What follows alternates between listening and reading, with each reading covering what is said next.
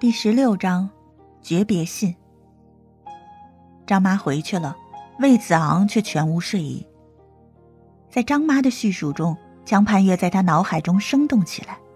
他才知道，原来每晚江盼月都会守在玄关等他回家，会每天都精心为他准备三餐，会把他的衣服烫得笔挺，会默默的为他打理好生活中的一切。而他是怎么做的呢？经常彻夜不归，也很少吃家里的饭。他被猪油蒙了心，甚至看都不看江盼月一眼。江盼月的心就是这样一天一天冷掉的吧？鬼使神差的，魏子昂再度找出江盼月的日记，熟悉的笔迹刺痛他的双目，生怕泪水弄湿日记，魏子昂赶紧擦拭潮湿的眼睛。一页一页翻过去。几乎江盼月的每篇日记都与魏子昂有关。原来他就是江盼月的全世界。为什么他这么晚才发现？一样东西从日记本中滑落，魏子昂连忙拾起，发现那是一个薄薄的信件。拆开后，江盼月娟秀的字体跃然纸中。子昂，当你看到这封信的时候。想必我已经不在了，不晓得你此刻会是怎样的心情。我很盼着你能为我的死感到伤心，可这样我又觉得自己很自私。想来想去，还是盼着你能开开心心的，生活还要继续，而我只是你生命中一段可有可无的小插曲，甚至于这段插曲并不和谐，能及早抹去，对你反而是一种解脱。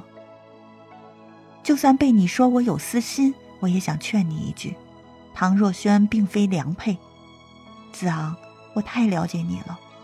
外人看来你浑身上下都是坚不可摧的铠甲，可你的心很软。我盼着在未来的某一天，会有一个女孩子能全心全意的爱你，用她的温柔呵护你那颗柔软的心，而不是被某个人利用践踏心意。当然了。这只是我一厢情愿的想法，如果你觉得快乐，就随你吧。愿我如星，君如月，夜夜流光相皎洁。这是我最喜欢的一首诗。曾几何时，我以为自己会是你身边最亮的那颗心，能永远和你相交辉映下去。是我太自以为是了，真后悔当初遇见你。你别误会。我没有埋怨你的意思，像我这颗小丑星根本就没有资格与你匹配。可我也知道，一旦遇上你，我就会控制不住自己的心。无数个平行世界，只要相遇，千千万万个我就会爱上千千万万个你。这是无法改变的命运，只是苦了你。明明不爱，却又被我的痴情束缚着，子昂，对不起了。这三年，我承认自己积累了太多的失望和委屈，可尽管如此，这依然是我生命中最璀璨绚烂的时光，只因有你。总觉得有太多的话想对你说，可一旦下笔，又不知该说些什么。在你面前，我太笨拙了，子昂，你就是因为这个才嫌弃我的，对吗？如果还有来世，希望我能变成你喜欢的样子。可你还会想再见到我吗？我这一生最大的遗憾就是没能给你生下一个孩子。你别笑话我，从见到你的第一刻起，我就已经偷偷为我们的孩子取名字了，男孩名和女孩名各取一个。当时我觉得，如果能生对龙凤胎，自己就是人生赢家了。后来兜兜转转，终于如愿嫁给你，却……始终没这个福分，这个遗憾日后就由别人替我弥补吧。魏子昂，你一定要幸福哦！等你老了，儿孙绕膝的时候，偶尔能想一想我，我就会幸福的死掉。哦，我已经死了，看我这个比方打的，真蠢。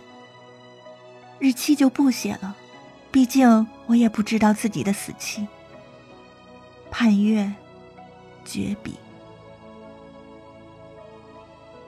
信纸抖得厉害，那是魏子昂的手在发抖。江盼月是怀着怎样的心情写下这封信的？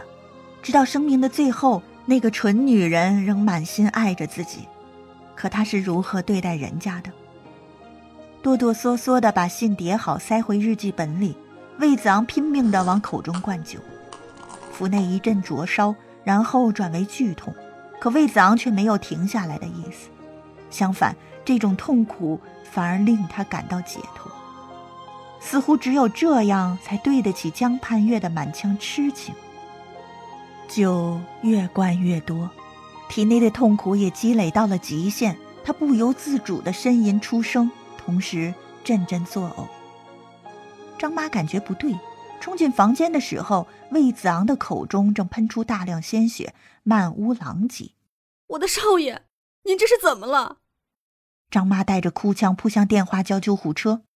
魏子昂畅快大笑，口中含糊不清：“很好，很好。潘月，你不肯见我，我就去找你。”生生世世，我都缠着你。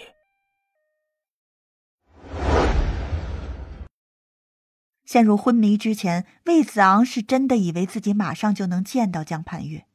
醒来后，看着洁白的病房，他心中一阵失落。正想动弹，便觉胸前到腹腔处一阵剧痛。他略皱了皱眉，倒吸一口凉气。你刚做完手术，别乱动。魏母的声音很疲惫。对不住，又让您担心了。魏子昂低低的说：“医生说了，你这次胃出血很严重，短时间内不准再喝酒了。”停顿一下，魏母强调着：“无论是什么原因，都不准再喝酒，你记住了吗？”魏子昂没说话，缓缓闭上眼睛。现实太冰冷，在梦乡里，说不定还能再见到江盼月。